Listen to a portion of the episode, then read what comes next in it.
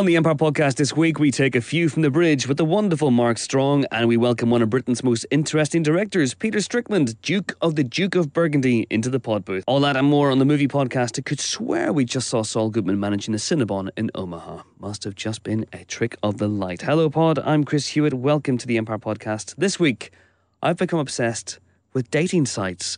Not because my wife has seen the light and kicked me out, uh, because my unhealthy obsession with the Magic Mike XXL trailer. My word.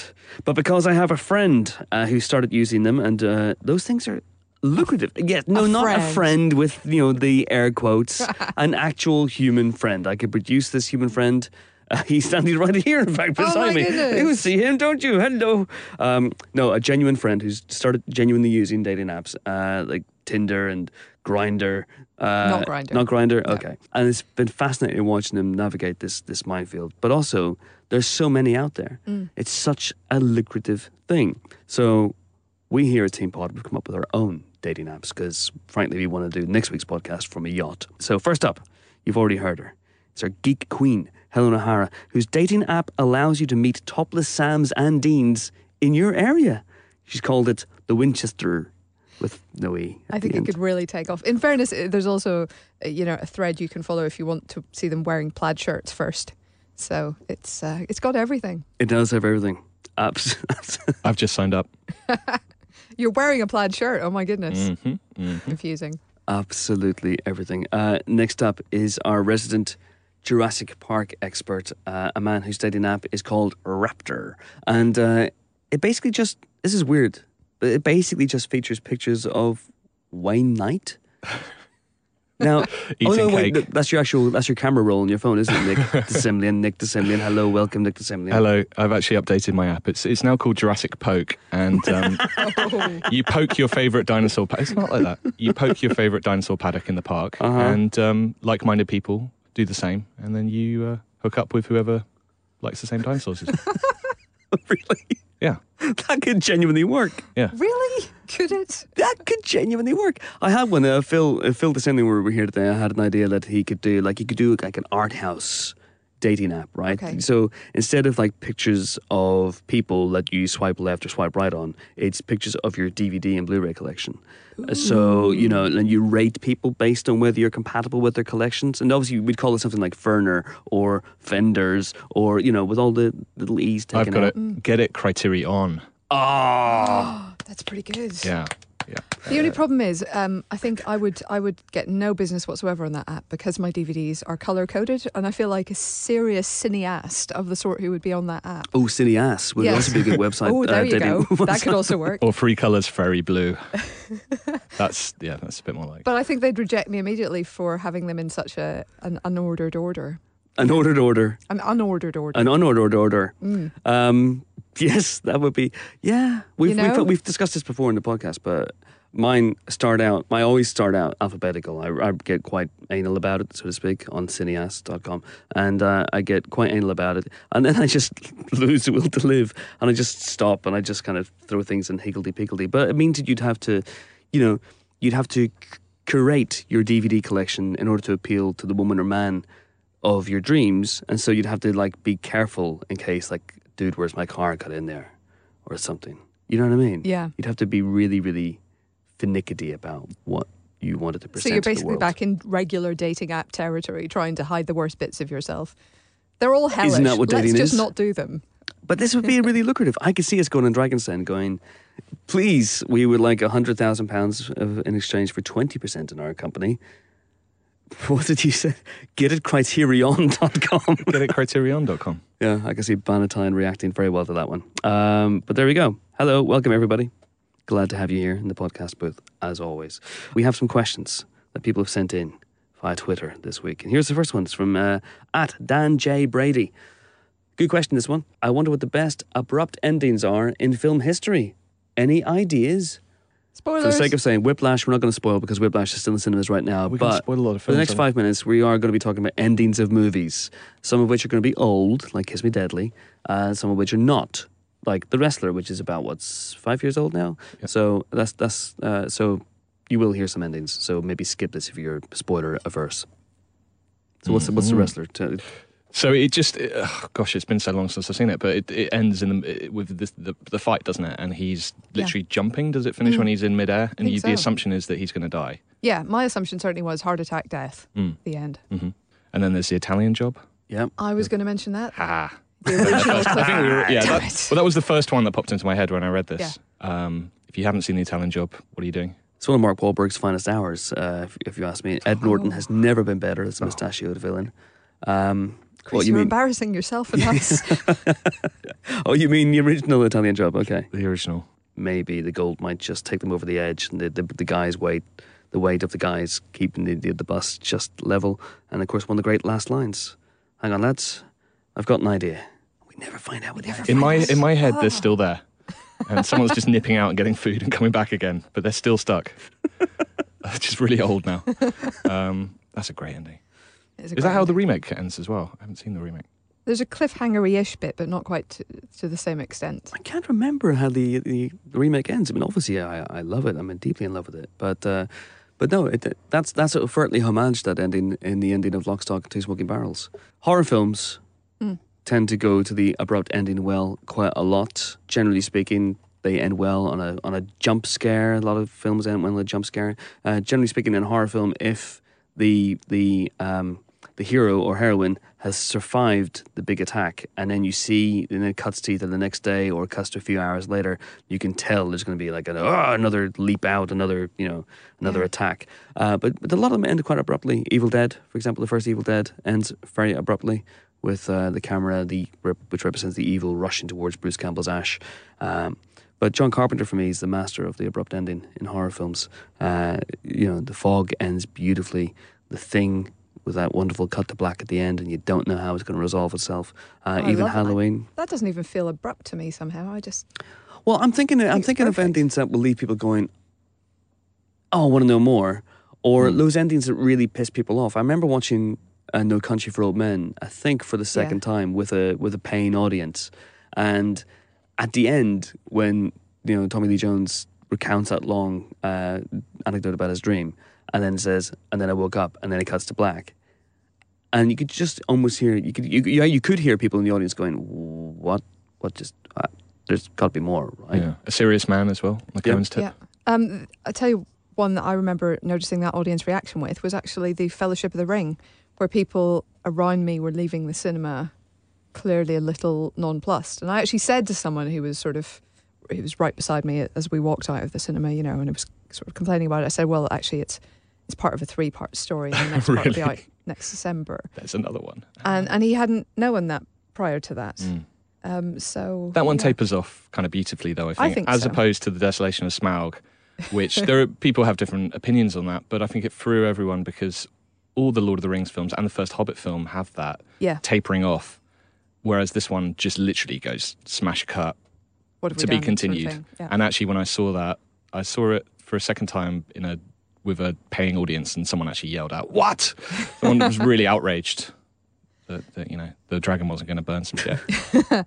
Speaking of dragons, kind of, well, more just medievally stuff. Uh, Monty Python and the Holy Grail, I think, deserves a mention Yeah. for pulling the rug out quite profoundly and then just stopping. Mhm. Yes. Yep. Which is, of course, why if you watch that film, they have the opening credit, they have the, the full credits at pretty much at the beginning of the film, Yeah. listing everyone who worked in the film, which is really funny in, in itself. But you kind of thinking, well, that's a bit, a bit unusual for the time period. And, and then the film literally just stops with a with a, a coat being thrown over a camera, which is great. Um, but going back to you know abrupt endings, I mean, all the way through from films of the 30s, 40s, and 50s, they did not hang around. They got to the end and they just stopped. And there was none of this. You know, nowadays most blockbusters tend to come to a resolution and then there's a five minute come down where there's a lot of sparky conversation and you know maybe you see people having their the heroes their wounded heroes having their, their wounds tended to while cop cars mill around and all that sort of stuff uh, but films in the you know I'm, I'm thinking of Kiss Me Deadly which ends with that big explosion at the end and just finishes just doesn't hang around um, Yeah.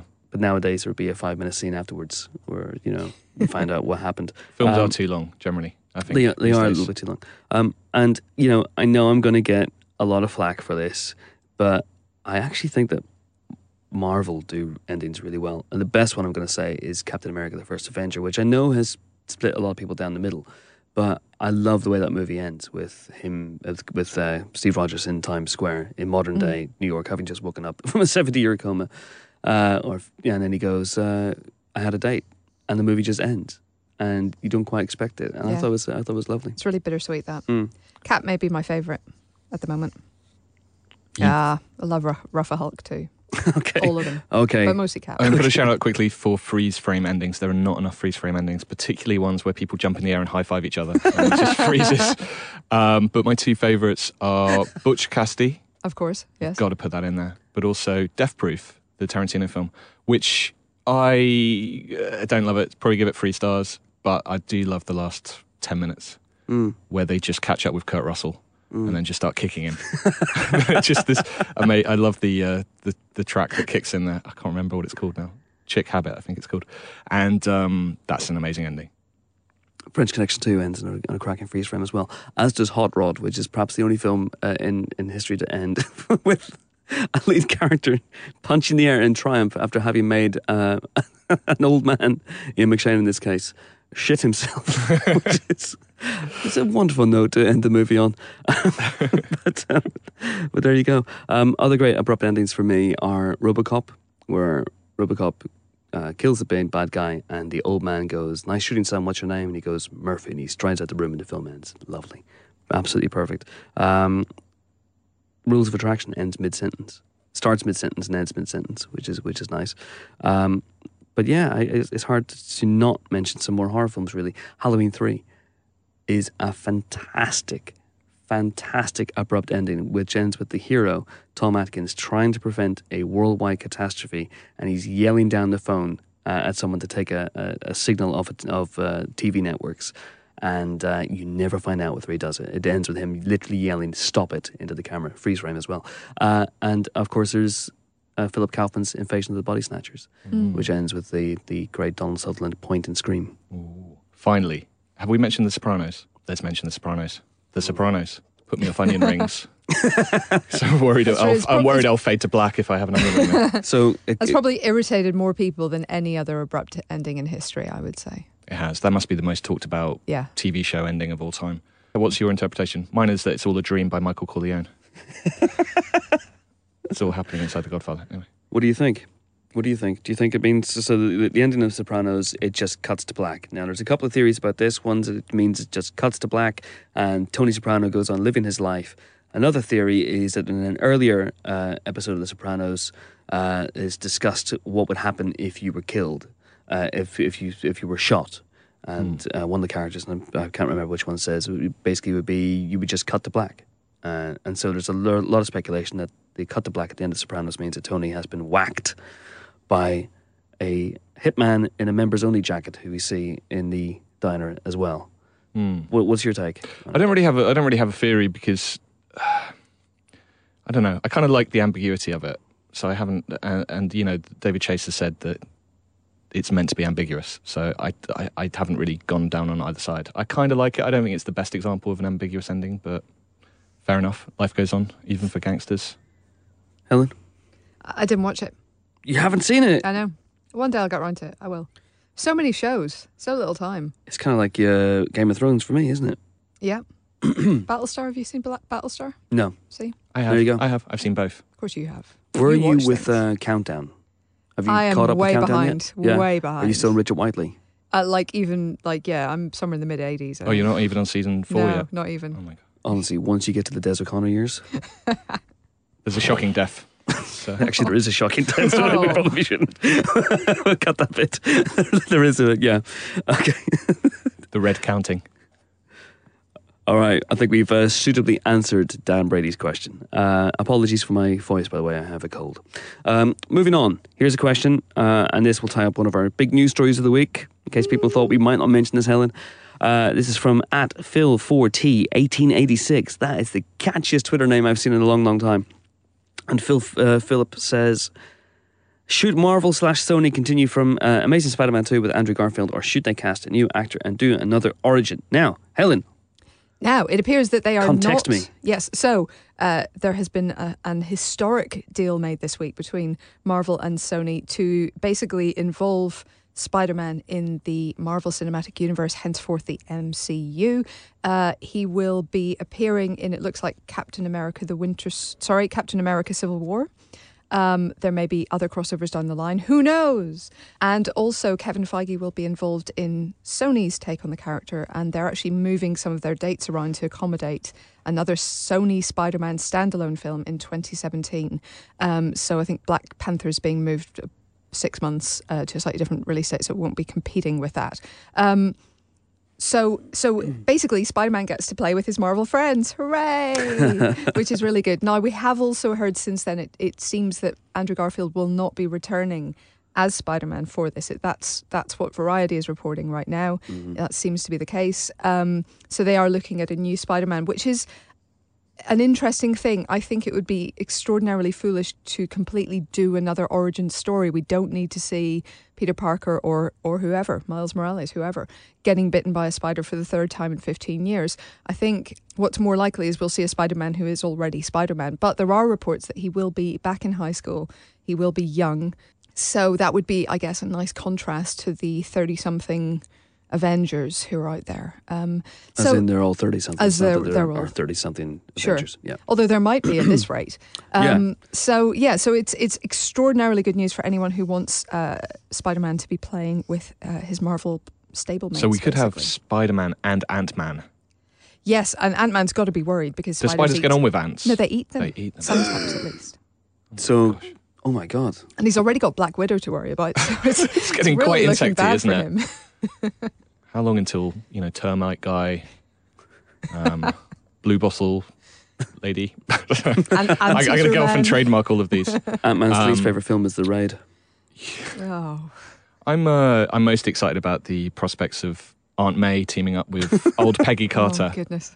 and uh, joy, uh, sort of forming a knitting circle. And uh, I don't know. Well, I have to say, I've been watching Agent Carter, and I don't think she's going to be knitting anytime soon. She's absolutely fantastic so far. There's a lot here to kind of unpack. There's a lot of things that could go massively wrong, but there's also so many things that could go could go right. I personally am very excited to see Kevin Feige getting involved with Spider-Man. I think you know he's showing On a romantic level? N- uh, Well, I mean, hey, each to their own, but also just, you know, I, I, I don't believe his preferences swing that way, but who knows? I don't believe, no. No. Um, but I do think that, you know, he, he's shown just such care and and skill with the Marvel universe so far that to see him get another key player in it under his wing is, is absolutely fantastic. It does seem to be an element of, we got this, guys, going on this week with this. You know, whether over the last few years, Marvel have looked on with mounting horror at what's been happening with Spider Man uh, over at Sony, which is basically an attempt to establish a Spider Man universe. But there's not a lot there. There's not a lot of meat on the bones. Literally, Sony, all they have is Spider Man. And they were looking at making Spider Man movies that didn't have Spider Man in them, which always to me seemed utterly bizarre. The treatment of the character, for whatever reason, I thought Andrew Garfield was very, very good, but I thought those films were, were ultimately disappointing and have diminished, I think, in a lot of people's minds since then. And I think that Marvel must be looking at this going, okay, we know what we're going to do with this character. We know how he's going to fit into this universe. 17 year old kid uh, going up against Tony Stark and the Hulk, that, you know, that's going to be fun. So don't worry, we got this. There's a bit of that, but what's interesting is I was reading last night that apparently they are still planning the Sinister Six and Venom movies at Sony. Those are still in, in scope now. And, and what's interesting about the, the whole Sony aspect of this deal is that for the since the Amazing Spider-Man two came out, we were told even before that was released that they were already planning three and four, that those were lined up. They were already talking Sinister Six. They were also talking Venom. There's also been talk of the sort of Spider Ladies film happening at some point. So they've got all these ideas floating around. But when we talked to Marc Webb, he didn't know what order they were all happening in. He he didn't know how they all fitted together. So somebody had ideas for all these films, but hadn't figured out the grand master plan and you really really need that to make it work.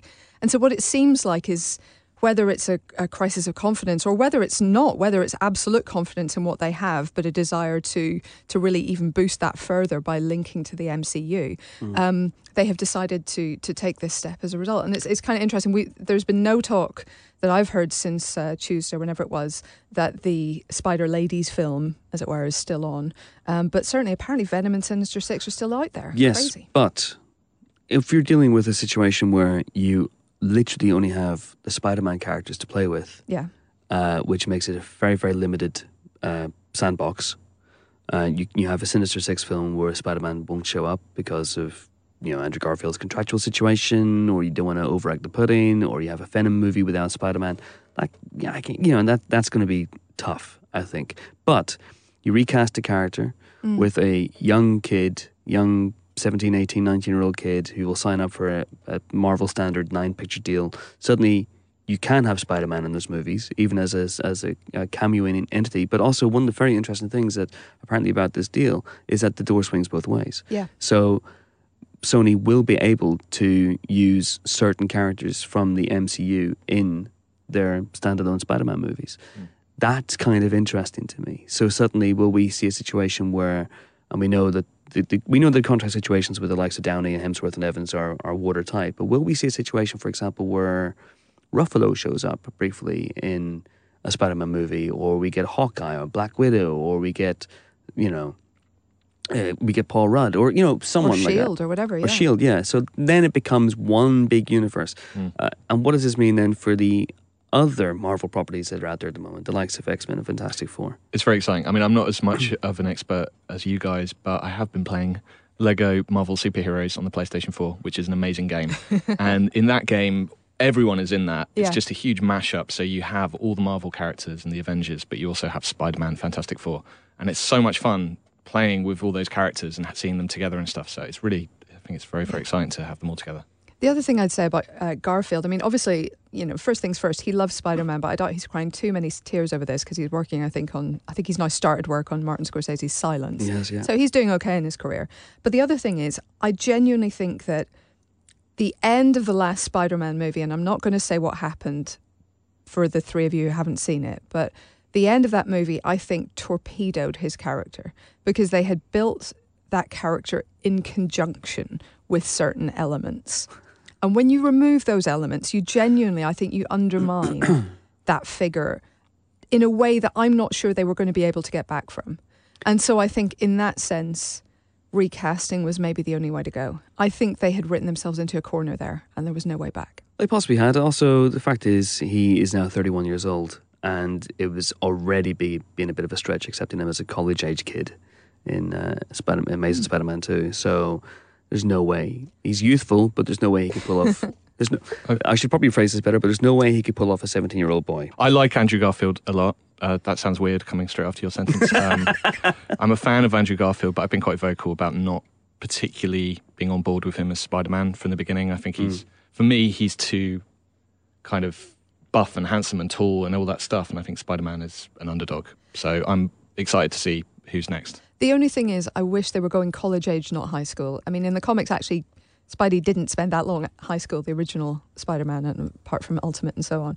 Um, he, he, I associate him more with the college years. I so, he, associate him more with trying to manage studies and a part time job and bring some money in and being a superhero. It's that kind of melange of things. And I think if you're still at high school, that, that hasn't quite hit you to the same extent. You don't quite have the same financial responsibilities. You don't quite, you're not quite as growing up. And I think it's it's that combination of being on the edge of adulthood and and having all these crazy responsibilities that that that makes Spider-Man so interesting. So I kind of wish they'd they'd go a little older. But I'm talking like 19. kind of how Miles but- Teller is in, in Whiplash. That kind of. yeah, that kind of age. Exactly. Yeah. Well, the best Spider Man movie to date is Spider Man 2. Exactly. uh, in which he is college age and struggling with a job and He's got struggling with all pizza, these responsibilities. And uh, uh, and I love that film. Uh, it'd be really interesting to see. We know that Sam Raimi feels he has unfinished business with the franchise, and uh, I personally would like to see him back. You on shock this. me. I know, I know. Sam Raimi, yeah, I'd like to see him doing any Marvel film. I think they should hire him. Yeah, He's he's terrific and hasn't had a chance uh, to do a good story for quite a while. I'd say. Right, have we covered enough Spider-Man stuff? Marvel loving finished. Hooray. all over. Uh, if you want to get in touch with us on the Empire Podcast, uh, you can send us in your questions. Uh, we're on Twitter as at Empire Magazine. The hashtag is Empire Podcast. Uh, we're on Facebook as well as Empire Magazine, and you can email us podcast at empireonline.com. Okay, time now for our first interview. Peter Strickland is a fascinating director, as you'll know if you've seen either of his two previous movies, Katalin Varga or Berberian Sound Studio. Uh, in other words, Toby Jones goes mad in, in a sound booth, a bit like this one. The British director, who's actually based in Hungary, is on equally perplexing form with his new movie, The Duke of Burgundy, about the complex and sexually challenging relationship between a moth expert, played by Sidse Babett Knudsen, and her lover, played by Chiara D'Anna. It uh, promises to be more kinky than Fifty Shades of Grey, although don't necessarily compare the two films. This is a very different, critically acclaimed, and weirder kettle of sexy fish. Uh, Mr. Strickland came in recently to talk to our resident art house guru, Phil de Semlyen, and yes, it gets very, very artsy indeed. Slap on the subtitles, you might need them. Enjoy. Peter Strickland, you're really welcome on the Empire podcast and Thank what's you. potentially the worst introduction you'll hear to any interview you'll do for the uh, Duke of Burgundy press tour. Director of Katalin Varga, Berberian Sound Studio, and now, as I mentioned, Duke of Burgundy, which is um, a film that is like nothing else, really. Beautiful and haunting and emotional. And a word that people are using a lot about it is kinky. You don't hear that word with Mike Leigh's films, for instance, very much, but kinky. It kind of reminds me of reading The Sun in the 80s, that word kinky, uh, Yeah. about politicians. Um, but then again, this stars an ex politician from the ex prime minister of Denmark, kind of. Sidse, who's in Borgen. Oh, of course, yeah, yeah. But yeah, I mean, for me, I, I guess the film comes from that period of cinema which explored kind of wayward activities. Um, so that was taking certain cliches or tropes from those films, such as you know the female lovers, sadomasochism, and I think what's interesting about that genre is it is kind of mostly disregarded. It's seen as disreputable. But you know, if you go through those films, there's some really fantastical elements, and, and I mean, sometimes whole, films. I think you know, such as you know, A Virgin Among the Living Dead, Lorna the Exorcist, a lot of those early Franco films or the Jean Rollin films, Borowczyk stuff. They've all got moments which are really amazing, and I think what's interesting about them is clearly they had to make money, you know, and I think the producers were mainly concerned with seeing the sex scenes. But once that's ticked off, what you do in between, no one really sort of cares that much. I mean, the, the, the, directors cared, but I don't think the people financing it did. So um, that that's where you find these really wonderful pockets of strangeness, of these portals that go into something very fantastical. So really, it's kind of coming off that. But the main thing is with the kink, it would not be interesting for me if if they were both into it. And I think with most films, both people in, in, in the relationship are, are into it. That that's for me. That's harmony. I'm not interested in that. I'm interested in when one person isn't. Then you get into this whole boundary of compromise and coercion. That that that's where it becomes interesting for me. you set the film at a point in the relationship with these two women where one plays the submissive. Um, and there's obviously a lot more going on behind the scenes of that that, that, un, that sort of reveals itself during the course of the film. But at an interesting point in their relationship where the excitement of the sexual stuff that they're doing has faded a bit, but the emotion is still blazing. Um, and they're not quite sure maybe how to sort of balance the two things in their relationship. Um, can you just talk a little bit about the the dynamic of those two at this point? I mean, how long they've been together? Do you have an idea of how long they've been together and where they met and and how it's come to this? I never, in my head, I didn't have any kind of time reference. I mean, they're clearly been. It's at the beginning. It's clearly not the first time. It's certainly a routine they've been doing, even though when you watch the film, you, you think they're not even in a relationship. You think it's it's a maiden and her boss. So I mean, it could be, you know, a few months minimum. Could be a few years maximum. We're, we're not sure. Just the idea of that, you know, they had been together for a while, and um, and at the end of the film, you don't know if it's a flashback Mm. to earlier or if it's like a relapse and so on. But really, I mean, in terms of, in terms of the dynamic, it's I mean, sadomasochism seemed like a good platform for exploring power in a, in a relationship, and I don't think the power shifts so much. It's just revealed. Okay, it shifts occasionally when um, Cynthia gets her revenge with, with her pajamas, but um, but ultimately. Um, I enjoyed, you know, I think as a filmmaker, there are a lot of parallels which are really fascinating in terms of Evelyn's character and being a, a writer director. You know, I think th- th- there's the, there's the script for the Duke of Burgundy, and there's Evelyn's script Mm. for Cynthia to follow. You know, there's marker tape that I, as a director, put on the floor for the actors. There's the marker tape that Evelyn puts on the floor. So you kind of think it's a mistake at first, and Um, or maybe it was a mistake, and we just try to find an excuse for it now. and all these things. I mean, you know, she, she, she essentially she, she she directs Cynthia. You know, if if if the um, performance is not correct, you know, I think she she's just just lost interest, and I think that's the same same for a director. So I mean, yeah, again and again, I hadn't really seen that done before. Where I think in films, I mean, um there might be an example, but I'm not aware of it. The dominant was always in character. They're dressed in character. They hit their marks. They hit their cue. They're always on cue. I want to see that person, un, you know, peeling that stuff away. I want to see them in their pajamas. I want to see them miss their cues. Again, that, that that's where it comes alive somehow. Um, it, you know, I mean, the the idea for me is to puncture the whole fantasy. I think most films of sadomasochism they they prop up a fantasy. They em, embody it somehow. I'm interested in puncturing that, showing you know, um, peeling that away somehow. So really, it's, it's not.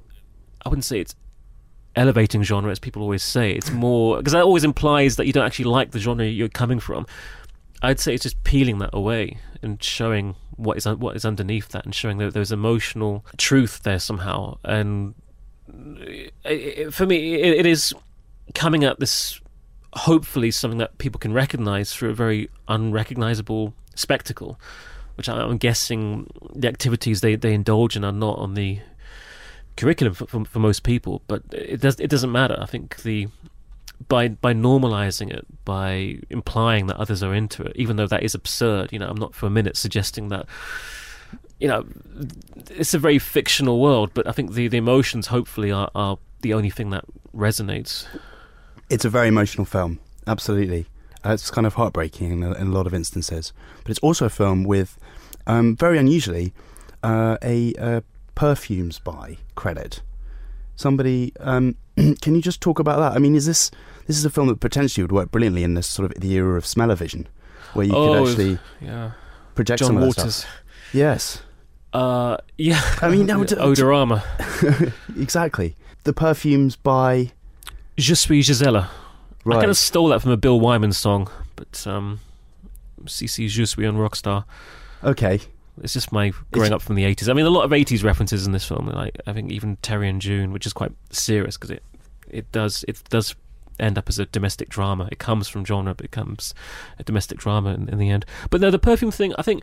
I mean, my my, my job as as a, as a as a director is to get the audience in the mood as quickly as possible, and um, I don't see credits as dead space. They're often seen as informational space in terms of information about us, the, the filmmakers. Um, but there is leeway in there to twist the truth and, and lie and and put the audience in, in, in, in that in that in that world. So, uh, and I'd seen this um, Audrey Hepburn film, um, Paris When It Sizzles. I think it's the only film I can think of which had um, perfume, Mm. Givenchy.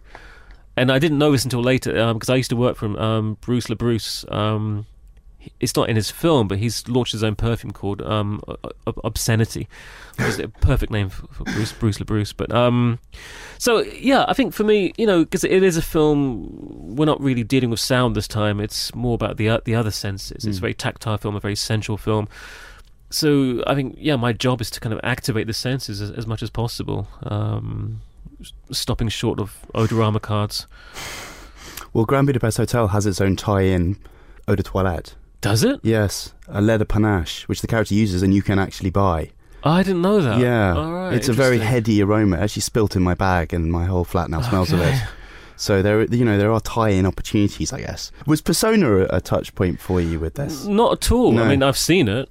Yeah, I've seen it. Um, and this film is about putting on a persona in, Mm. in many ways. Um, this dominant person who clearly is not. That's not in her nature. yes, Uh, but not really. I mean, the main influences beyond the sort of Euro porn or whatever you, you want you want to call it. Um, the main influences were um, Fassbinder, uh, the Bitter Tears of Petra von Kant, Martha, um, Fox and his friends, um, and a, very specifically um, a Claude Chabrol film, um, Les Biches. That was a big influence in a way. Um, even the way Sidse looked with with a wig that was kind of modelled on S- Stéphane Audran. Um, I can never pronounce correctly. uh, I mean, there were, who else was there? Um, but I mean, but also you know those those domestic sitcoms from you know like Terry and June. I think they're, they're wonderful. I mean, I, I grew up watching those things, and um, I thought why why can't it be Hmm.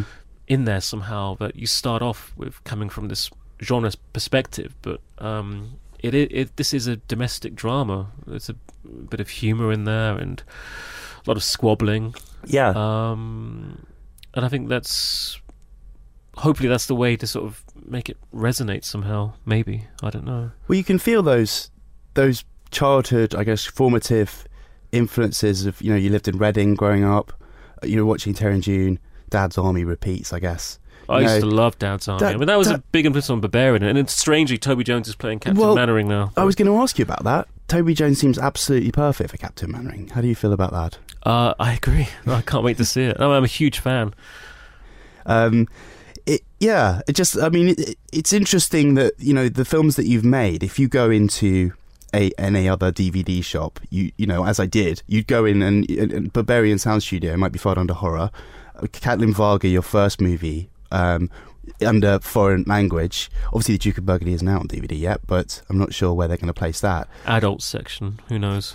Do you think so? Well, I mean, I, I don't mind. Um, but it's, it's like with Berberian. I don't mind it being called horror, but the problem is you don't want to mislead. Well, I like misleading to a certain degree, but um, it's tricky uh, because they all kind of they all come out of, of genre. So Mm. Berberian clearly comes from that. But again, I'm kind of doing the same thing with Berberian. I was just peeling Mm. that genre away and just showing the whole mechanics of it. Um, that's all it was in in, in a sense. Um, and Katalin Varga came from rape revenge films, like Miss Forty Five, Last House on the on the Left, I spit I spit on your grave, and just taking that and following it, following the consequences of Yeah. that, and you know what happens if you kill someone who did violate you, but what if they have children who are innocent? And, Yes. and the other character who she pursues um, completely redeemed himself. Yes. But, I mean, I'm not trying to. Again, I'm just. I, mean, I think all the stuff I do, I'm not trying to make any kind of moral judgment. I'm just trying to observe this world and leave it up, leave it up to the audience. And I think writing for me is it is it isn't. It's always an. Um, I'm attempting to understand something. I never quite get there Yeah. but I'm just throwing my thoughts out and observing things and leaving it leaving it up to the audience to, to go away and talk instead of and you know I think the worst thing I could do as a filmmaker is to make up my mind and say this is this is how it is yes. that wouldn't be that feels just kind of prescriptive and didactic So, do you find the film in the editing suite, or is it is it something that comes together in the writing process, or is it something that comes together on set for you, or do you remain open to surprises? Uh, more and more. At the beginning, I think because I was, I think just inexperienced, I was extremely rigid. Um, and with each film, I kind of loosen up. Maybe it's just age as well. You know, get into your forties, you're not you're not as wound up as normal. But yeah, I mean, for me, uh, I mean, many directors say this, but it is true. I mean, there's the script I've written, but there, then there's a new script when you shoot. There's, there's a new script when you edit for sure. Um, so it's always changing. Um, I mean, the structure changed a lot when we edited the film.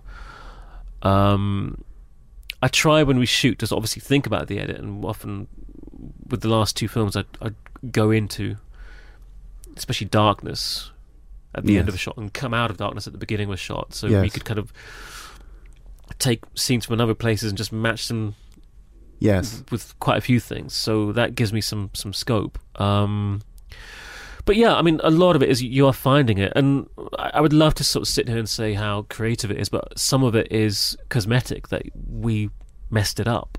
The scene didn't work out, so you've taken that out of the whole building block. So you've taken that block out of the whole structure, and other things collapse because you've taken that one thing out. So you are kind of rebuilding out of the fact that you messed something up. Sounds like It's- Lego for grown ups. Yeah, it, uh, it, that's what it is. So, I mean, I think most editors would, would would would say that as well. I mean, there is that myth that you know it's all creative and it's all by design, but it's not. There is a process of of discovery that yeah, we do this. We have all the scenes we need, and they're done really well. That happens on some days, but other days you think, okay, we we got to mend something. Yes. So yeah, I mean, it's just a process of finding the film, but editing is the most. Yeah, I I, I mean, much more than than shooting. I think shooting, we pretty much stick to what is done. I mean, occasionally we. I mean, there was a scene with the carpenter when she measures the bed. That was that was a script with actual dialogue and so on, and it was so it felt so kind of boring and expositional, and I just thought. Actually, we don't need the dialogue. I was, I was playing some. Um, I was playing the soundtrack to the Black Belly of the Tarantula by Morricone on set, and I thought, well, just play that, and the actors can just just kind of move to that piece of music. So it, it is, you know, and it, I mean, again, with the actors, it's, it's being alive to certain things, and obviously the elements are always changing around you. It rains, and then you've got to quickly Mm. work with that. I mean, the, the problem is. I mean, we did, we did one scene. It was raining, so okay, it wasn't meant to rain, but we'll just we'll just do it, just get on with it, and we'll and somehow make it part of the whole scene. But for the reverse shot, it stopped raining. So, oh, what are you going to do? I mean, it's just, but you know, I, I mean, it's normal. It's just, um, it's a very privileged job to have, so I'm not going to complain. Um, Peter Strickland, thanks so much for joining us. Thank you. Thanks. Okay, time now for some lovely movie news. Uh, let's start with the news that Guy Ritchie's King Arthur film, Knights of the Round Table, King Arthur, has found an UFA. UFA. Eric Bana is UFA. Pendragon. It's Merlin. Merlin. It's Uther, not Luther. Uther Pendragon, who is, of course, Great name. Isn't it great? I wish I was called Pendragon. He is Arthur's da, basically. Uh, so I imagine he won't be in it much because, you know, the whole point is he dies. What? Yeah, and that's why Arthur's raised by other people and doesn't know. And there's the whole sword and the stone thing, you see. Yes, but he was uh, he was in the BBC's Merlin for ages, played by the bloke from the coffee adverts, who I think went on to do something else subsequently. That is Giles from Buffy, and you have some respect for Anthony Head, all right? Jeez. Anyway, uh, that that's not so much the case in in the general legend. Uh, Uther tends to hang around a little bit less time, which is a shame because I love Eric Bana and I want him to be in more things. Um, so, uh, but but. Good casting. We have Charlie Hunnam already in there as Arthur himself. Uh, Astrid Bergès-Frisbey, apologies if I'm pronouncing that wrong, as Guinevere. And Jude Law's apparently in talks Good to be the villain. Um, so so that's a good lineup. And Djimon Hounsou would be Bedivere, who trains Arthur up in the whole knighting, kinging sort of business. Nightly kicking. Uh, Bedivere, as played, of course, by Terry Jones in The Holy Grail. It's shaping up nicely. Yeah. I mean, it hasn't rather- got a huge uh, hurdle to jump over. Uh, the King Arthur, the previous King Arthur film, Ooh, which uh, was not Previous two King It's Arthur not films so have been a bit good, rubbish, haven't they? Really, First Knight and then actual King Arthur with Yeah, with uh, best known for the Clive Owen. photoshopping of uh, Keira Knightley's bosom on Indeed. the poster. yes. really. Um, yes, Did they take Clive Owen's bosom and transpose it? What what happened? They they inflated it. they enhanced enhanced uh, things. Did they? Yeah, quite notably. Although it, that film does have Mads Mikkelsen and Hugh Dancy as as knights in it, Yeah, which I and they're hadn't great. realised until I was prepping to interview them last week. Um, but luckily, I found that out before, and they they were quite funny on how they had a good time making that, and uh, which one of them had a better horse and stuff like that. Next issue of Empire. Mads Mikkelsen was so cool in that film, um, but he was the only cool thing in it. Let's be honest. Uh, so yeah, lots and lots of hope for this one because, quite frankly, it can it will struggle to be worse than the King Arthur films we've seen recently. And to be honest, like you have to go way way back, s- sixty or seventy years to get to a fun King Arthur movie. It feels like so, you know. can I get Yankee at King Arthur's court, maybe. I mean, honestly, Yeah. it's been a long time. Seems so seems strange, doesn't it? Really, you know, it's such a it's such a overtly cinematic, innately cinematic premise. Um, It's got Yeah. swords, it's got magic, it's got tables. it's got stones. Yeah. It's got a you know aquatic bint lobbing swords at people. It's it's it's all good. It's That's no good. basis for a sound system of government, Chris. I think we're mangling Mo- Monty Python and the Holy Grail. I think we're massively seriously you We know, are. Misquoting it. Um, yeah, I'm I'm intrigued by this one. I'm intrigued. Six films though is a bit of a stretch. We we shall Hmm. see. We shall see if that comes up. But uh, Eric Bana, good casting as Ufa. Uh, but going back, you know, to you know, as you said, Anthony Stewart Head, who played him in the BBC TV series for quite a few seasons actually. Um, and yeah, I know he was Charles and Buffy, but I've always been fascinated. He came to prominence in those coffee adverts, the Gold Blend coffee adverts, Yeah. and I was always intrigued by the casting of those adverts. I've always wondered how to get ahead in advertising. He, Oh. he's, he spent so long setting that up with That so was, little um, payoff. Yeah. It's like straight drive. It's gone for four runs. Oh. Caught in the slips. Nick, Excalibur. let me know when he's Excalibur, finished. of course. Nick has just pointed out that we've forgotten about Excalibur. I literally pointed it out. you point, yeah. Um, yes, Yeah. John Boorman's Excalibur. Oh, you don't like it? I, I don't hate it. It's it's a hard film to love. Yes. but a lot of people do love it. Um, Gabriel but- Byrne as Ufa. No arguments with the casting of that film. Just, Yeah. I don't know, with some of the weirdnesses. It's a good movie. A good Yeah, movie. I like it a lot. And then of course Monty Python and Holy Grail. Yeah. So I think you've been proven wrong, Helen O'Hara. I just Um, mean in terms of, you know, the classic legend. Whatever. No, there's no point move on. backtracking. There's no point backtracking. You've been proven wrong by Yeah. Wikipedia. Uh, right. So let's let's move on to another bit of Guy Ritchie related news. I know we don't like to talk about trailers very often here on the uh, on the podcast. What with it, you know, being audio and stuff. But uh, the the first trailer for his Man from Uncle reboot uh, came out last night. What did we think of it? I really enjoyed this. I think it's really good fun. Um, it's basically it's it's the 1960s TV show, uh, not updated, just rebooted. It's still a 60s uh, flavor to it. So we have uh, Henry Cavill as the CIA's Napoleon Solo, who looks like a lot of fun and it's actually very sarky. Um, Very dry. and then very dry. And then Armie Hammer as Ilya Kuryakin, who's the KGB's big hotshot agent. They have to team up to bring down ex-Nazis who have gotten their hands on a nuclear weapon. yeah. Um, so of course they do, and they have Alicia Vikander in. I think let's see, is this her third or her fourth film of eight this year? It's about that. I'm not even kidding. It's eight. no, films. she's she's in everything. yeah, she's literally in everything. Um, Even things she's not in, she is in. She's if in you look, everything. she's lurking in the background, like the guy from the Too Many Cooks. she's just there. terrifying A significantly idea. better looking version of. Yes, I think that's fair. I don't think he'd argue with that. Um, but it, it looks like fun. So I think it's uh, Vikander obviously has a little bit of a romance, judging by this trailer, with uh, Kuryakin. Ooh. Uh, yeah. Whereas uh, Solo's chatting up every blonde in sight. So, you know, Mm, should be interesting. yeah. Uh, and and you know, Helen just just asking off the top of my head. Sure. Are you displeased with a movie featuring Armie Hammer and Henry Cavill in the in the leads? I mean, I'm open to the idea. You Yeah. know, uh, they're, they're, they're not exactly burning up the screen with their horrendous ugliness. How's your fan fiction coming along? I don't know why you keep accusing me of writing fan fiction. It's very upsetting. I, I draw a line, and that's my line. All right, fair enough. Another couple of trailers this week that hit that hit us. Uh, Cameron Crowe's Aloha, which is what his Untitled Cameron Crowe project has been renamed. I personally still think that they should just call it Untitled Cameron Crowe project. Yeah. Would Yeah. you Just have the courage that? of those convictions. That Absolutely. would that would might get confused with the untitled Woody Allen project. Which is, but maybe it could be part of the Untitled movie verse. You know, just to rival the Avengers. I genuinely think somebody sh- at some point should call their film Untitled Someone Project. I would Get a lot of attention. I would pay money to see that. But that's what um that's what Almost Famous almost was at one point. It was almost called Untitled. I just wish I had the courage of your convictions. But this looks like, for me, it looks like a return to form for Cameron Crowe. Uh, I don't know if you've seen it. If you haven't seen the trailer, it's Bradley Cooper as um, a military contractor who, in a very Elizabethtown esque setup, seems to have cost his his business a lot of money, and so he goes to Hawaii to make things right, and then he f- there he meets an old flame played by Rachel McAdams. He's been assigned a liaison played by Emma Stone in full on Emma Stone mode. John Krasinski's in it with his, you know, his handsomeness, and Danny McBride's in it with his weirdness, and Alec Baldwin's in it with his shoutiness, and Bill Murray's in it with his Bill Murray aloofness, and it I'll all tell you who else is in it. Who the else? kid from St. Vincent. No way. Oh, yeah. They needed a kid, and Bill Murray recommended him. That's a trivia fact. That is a trivia fact. Because Ali's not here, so, you know, someone has to do it. I also had a, a thought this week. It's not really trivia, um, but it's about John Krasinski. So John Krasinski is obviously married to Emily Blunt. Emily Blunt's sister Felicity is married to Stanley Tucci. There is a third Blunt sister.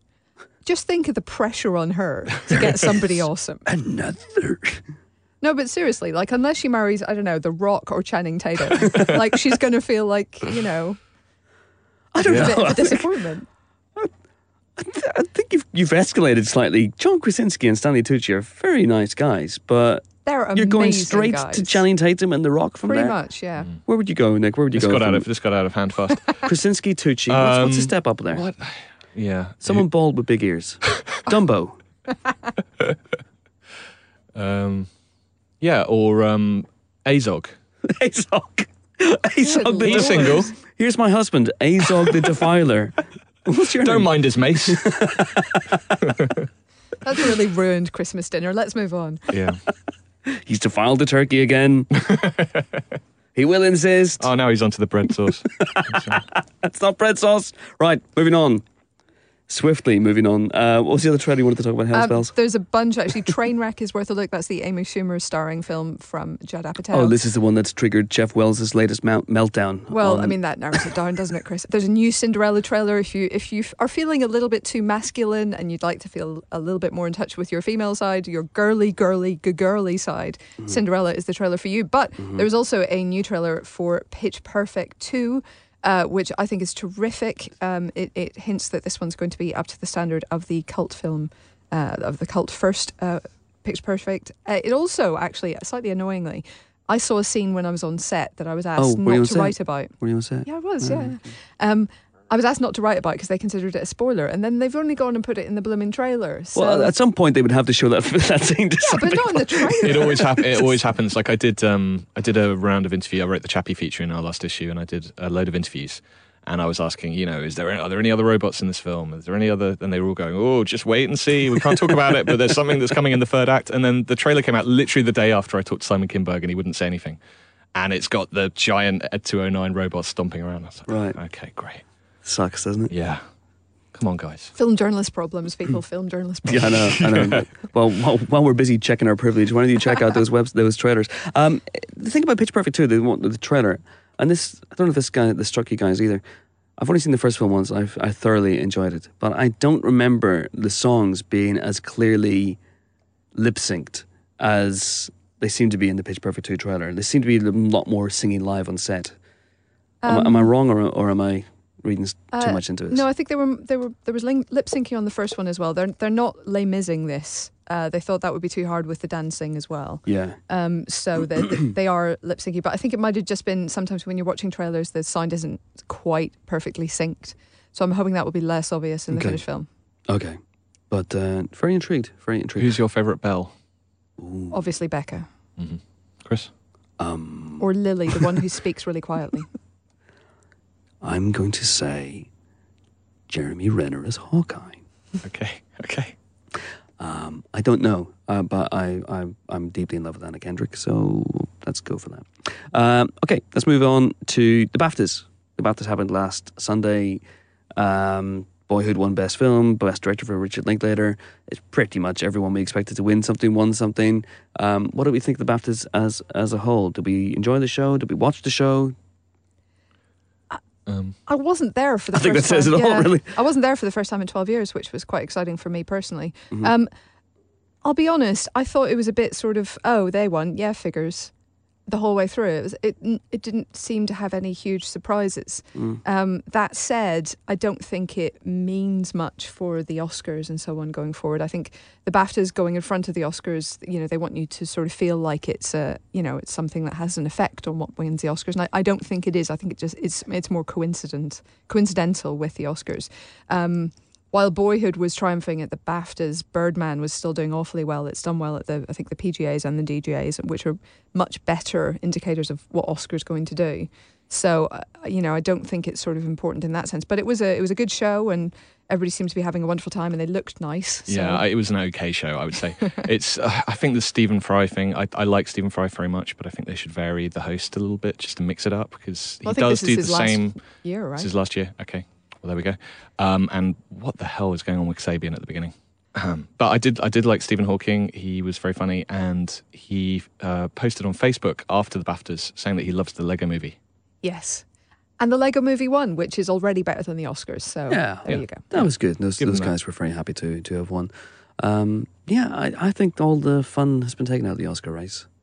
I think we pretty much know everything that's going to happen. Maybe just some Birdman boyhood, not quite sure which way Mm. it's going to go, but otherwise, it's Julianne Moore is going to win Best Actress, J.K. Simmons is going to win Best Supporting Actor, Patricia Arquette is going to win Best Supporting Actress, and Best Actor is going to go to uh, Eddie Redmayne for The Theory of Everything. I would. Uh, yeah. it does I would say it way, is not a vintage year.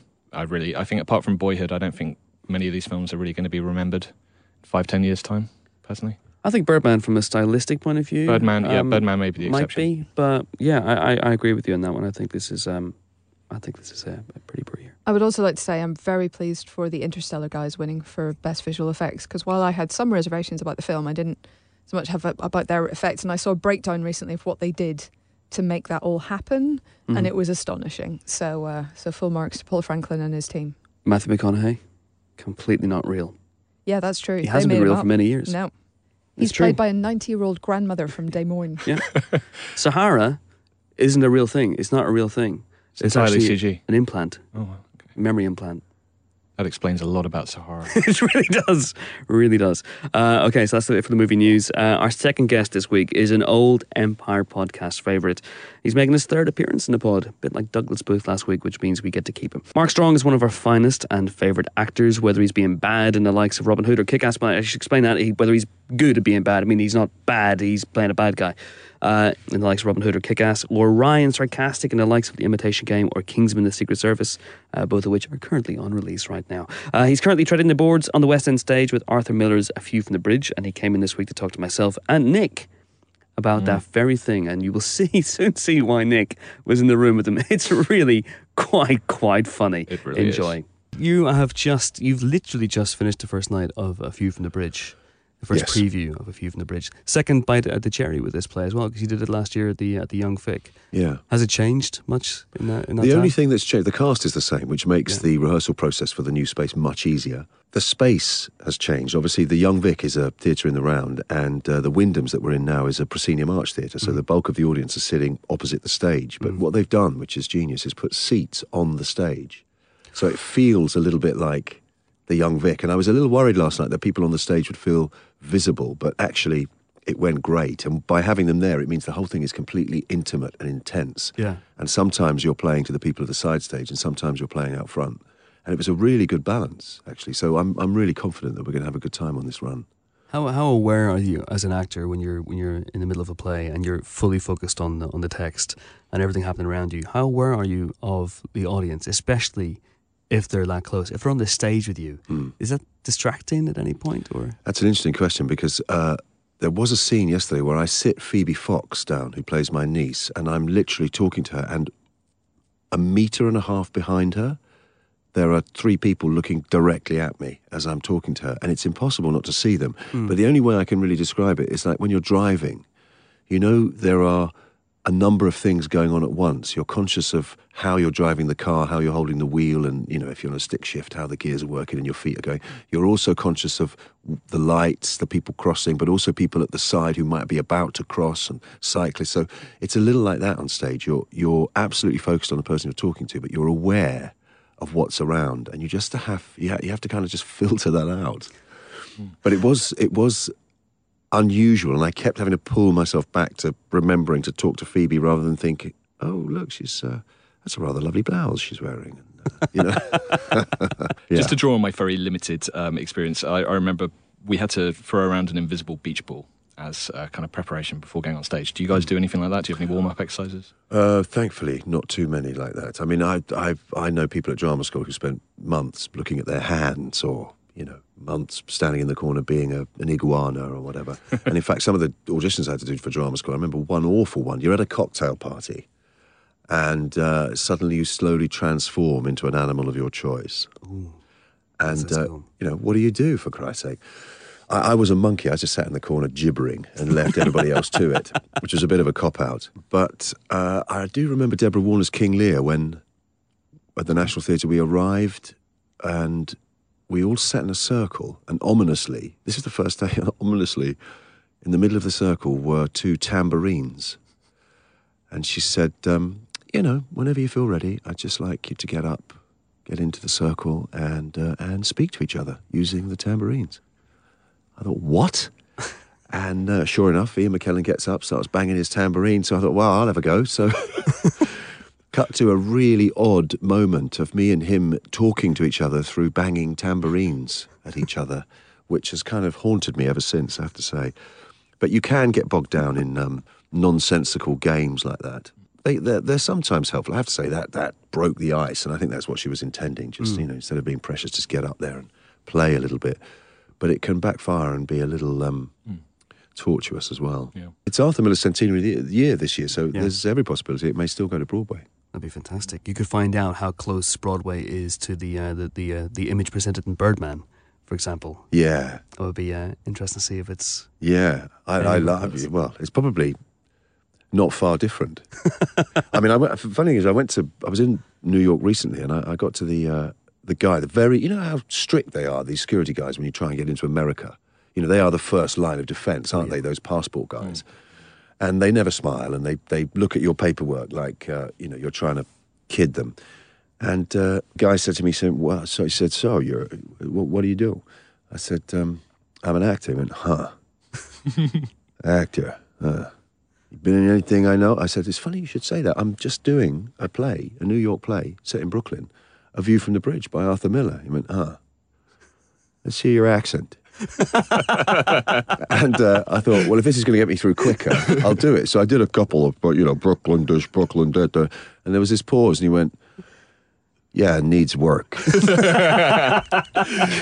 You were just off a plane, so you know. Yeah. need to cut you a break. Liza, my wife, just looked at me like, uh, bad luck, son. I hadn't passed the first test. You were like, no, I, I, I can do it. I can get it right. Just holding the line up for hours. Um, that's amazing. You're not on Twitter. You, you mentioned that you don't do social media. No. Why not? I Uh, you'd wrong bring generation. A, you'd bring a lot to Twitter, Mark. I think you really would. I know, but just wrong generation. Um, uh, I I don't do PlayStation or Xbox or any of those things It because just passed you by. yeah, I don't have bro- older brothers or sisters, or in fact any brothers and sisters. So often that's how you you get to learn about all this stuff. It gets brought into the house by brothers and sisters, but and also I was at boarding school for years and years, so there was no kind of home family life that that encouraged all of that. Consequently, I don't really. I've never really bought those things or played with them. I do remember sitting around at a friend's flat after we'd been out clubbing, watching him play a, a Sega Mega Drive for hours. But that's about as close as I've got to the whole thing.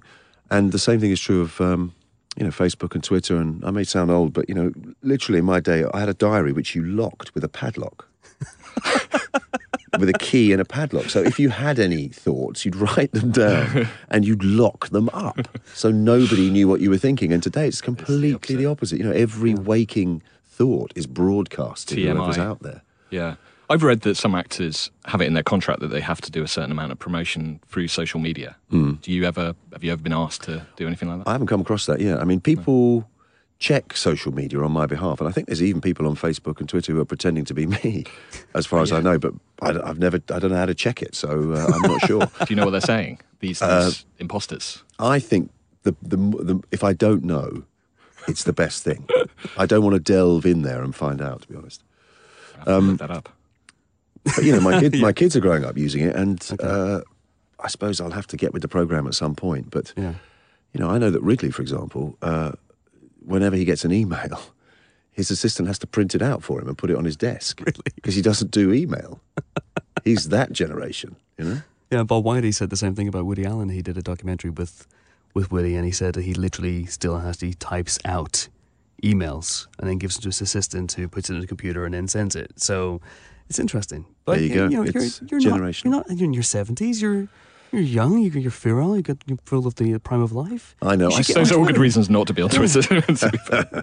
I slightly suspect also that I would find it uh, be to be, you know, slightly uh, tyrannical in that you would feel like you had to come out with something interesting every hour or 20 minutes or daily or however you know long the gap is between people actually commenting on things on Twitter and I would feel a great I'd probably be paralyzed by an inability to say something interesting or funny in however many characters you're allowed and um because the whole thing about friends and Facebook became quite a tyranny for people, didn't it? How many Yeah. friends have you got? And it just, you know, sounds a nightmare, to be honest.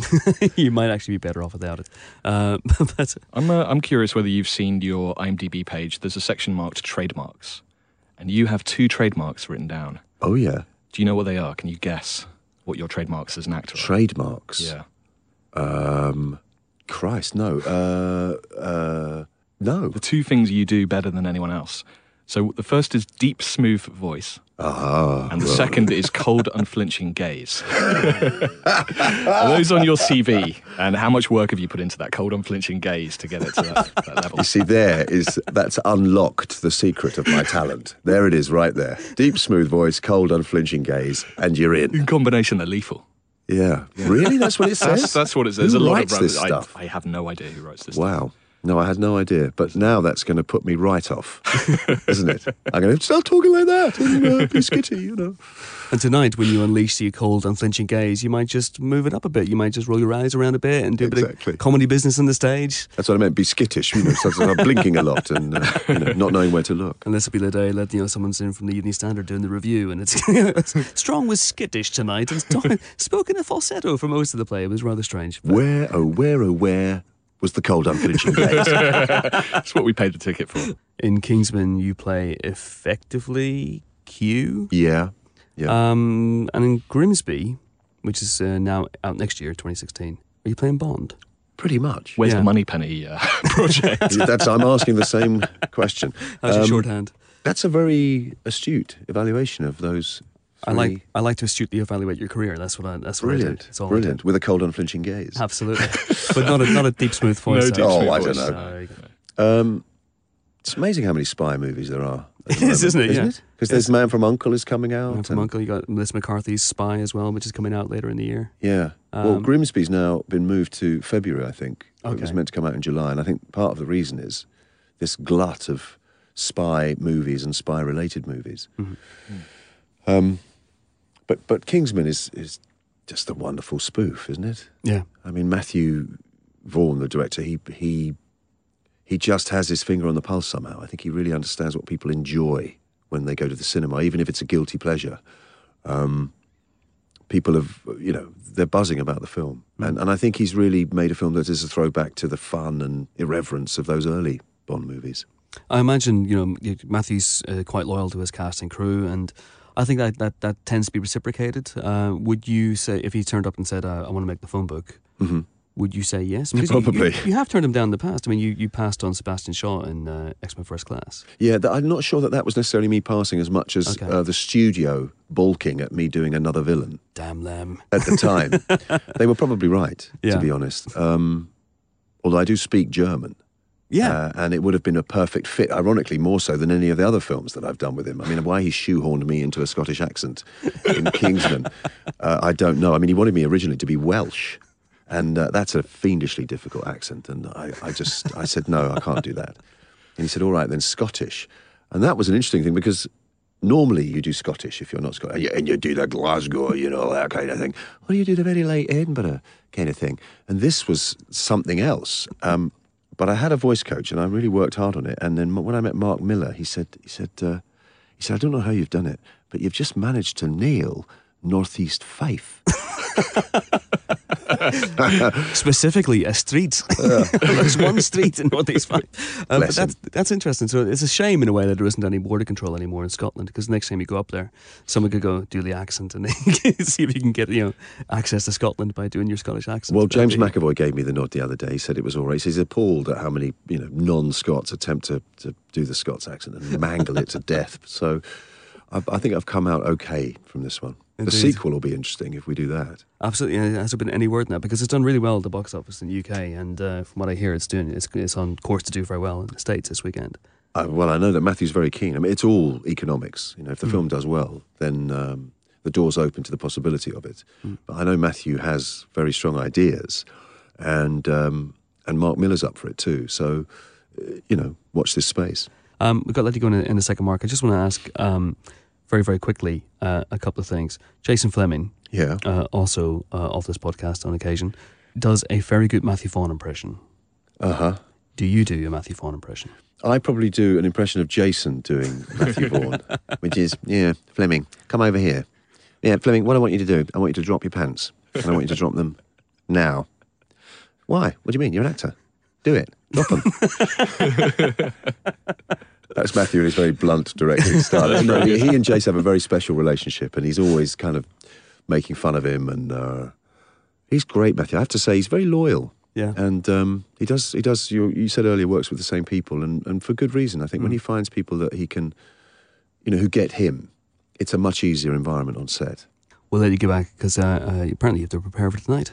Yeah, it's got to get ready for second night. Indeed, Mark Strong, pleasure as always. Yeah. Fourth time soon. Okay, yeah, I look forward to it. Thanks. Thank you very much. Time now for movie reviews. There's really only one player in town this week, which is Fifty Shades of Grey, of course. Uh, problem is, none of us have seen it at the time of recording. None of us will admit that we've seen it. oh, None of us have seen it because it's only screened so far at the Berlin Film Festival. Excuse me. Ruggy.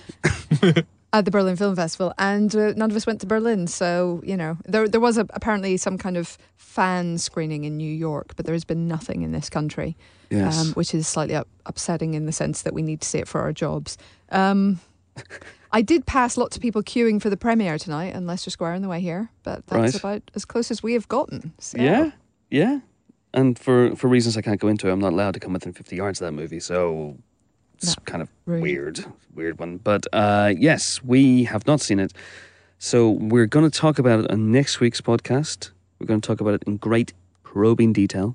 Um, but the Empire review will be on the Empire website by the time you listen to this, if of course we can get it up. Given our age, we're 25 now. I'm not so sure that's going to happen, but we'll see. We'll see. Hopefully, hopefully it'll be. It's it's hard, frankly. Chris. but we'll see if we can make it work. Uh, so, Fifty Shades of Grey, which uh, got five stars, four stars, three stars, two stars, one star. Delete as applicable. Uh, let's talk about a movie we have seen, which is Love Is Strange. There's not a lot out this week because Fifty Shades of Grey is a bit of a behemoth and uh, movies are running scared.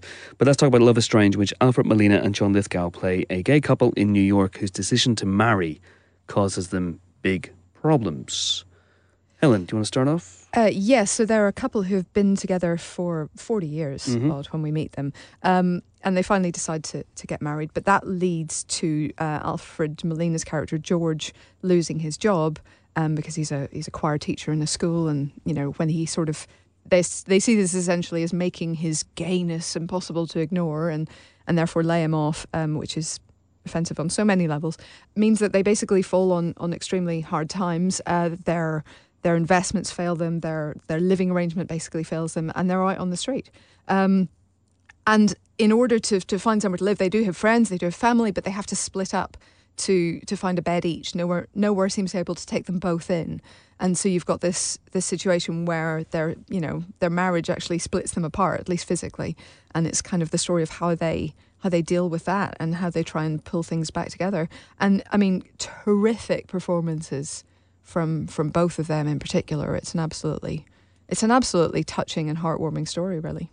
It's very, very gentle and sweet and bittersweet and lovely. And to my mind, is a bit of a groundbreaking film. I Mm. can't think of too many films that have, you know, there's a lot more films these days are portraying gay relationships and gay marriage, but I can't really think of any that have gone for this demographic, so to speak. You know, the the the older gay couple, brilliantly played by John Lithgow and Alfred Molina, and a wonderful supporting cast, including Marisa Tomei.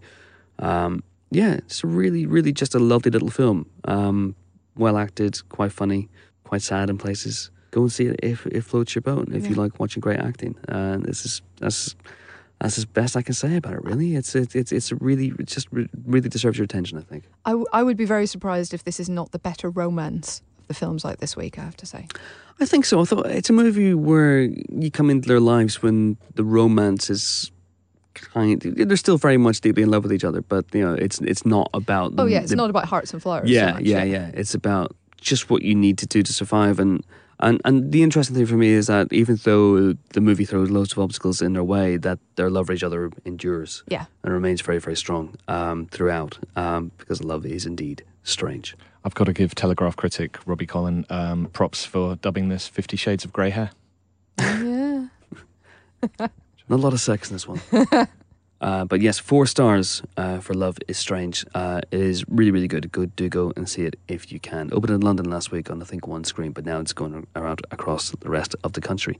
Also out this week, there's the twisting, turning science fiction movie Coherence, uh, to which we gave Four stars. four stars. Also good. And stars, weirdly enough, another member of uh, the Buffy cast. You see, they're Yeah. everywhere. Nicholas Brendon is in it. Yeah, Coherence is a really interesting, very low budget, but um, very smartly put together sci-fi movie. It's basically a dinner party that is hit by a passing comet, and it's all the ensuing weirdness that kind of goes on. Yeah, so it's uh, to say much more would be to spoil it, but it's really kind of interesting Yeah. film you should check out. Yeah, you can't get into plot stuff, can you? Not really. No, because it goes weird. But yes, but if you're friends, if fr- that, if you're friends, if you're friends or fans of Xander from Buffy, then Nicholas Brendon is in this one. I once saw him, or it might have been his twin brother, at a uh, at an Albertsons in LA. Now, is that is that not the greatest? That's that's not so much a name. spots. I'm not sure that counts as a name drop. That's like picking up a name. but um, yeah, to come back to Coherence quickly, uh, our writer Simon Crook has uh, kind of come up with a way of teasing this movie, which is to say it's Schrodinger's cat, the movie. Ooh. So if you like cats and Schrodinger and Who movies, this is your lucky weekend. Okay, so uh, four stars for coherence, four stars for Love is Strange, and who knows for Fifty Shades of Grey? Maybe it'll be the first 50 star movie, we'll see. Um, but that is it for this week's Empire podcast. Uh, join us next week for more film related fun when we'll be joined by Bill Nighy. Ooh. Bill Nighy. Here for the second best exotic marigold hotel, and Margot Robbie, lovely Margot Robbie, star of Focus. That's a damned attractive pod, isn't it? That's going to be pretty good. Quite happy with that. Uh, until then, it's goodbye from Helen. Toodaloo. It's goodbye from Nick. Pip pip. And it's goodbye from me. I'm off to think really hard about more great abrupt endings. now.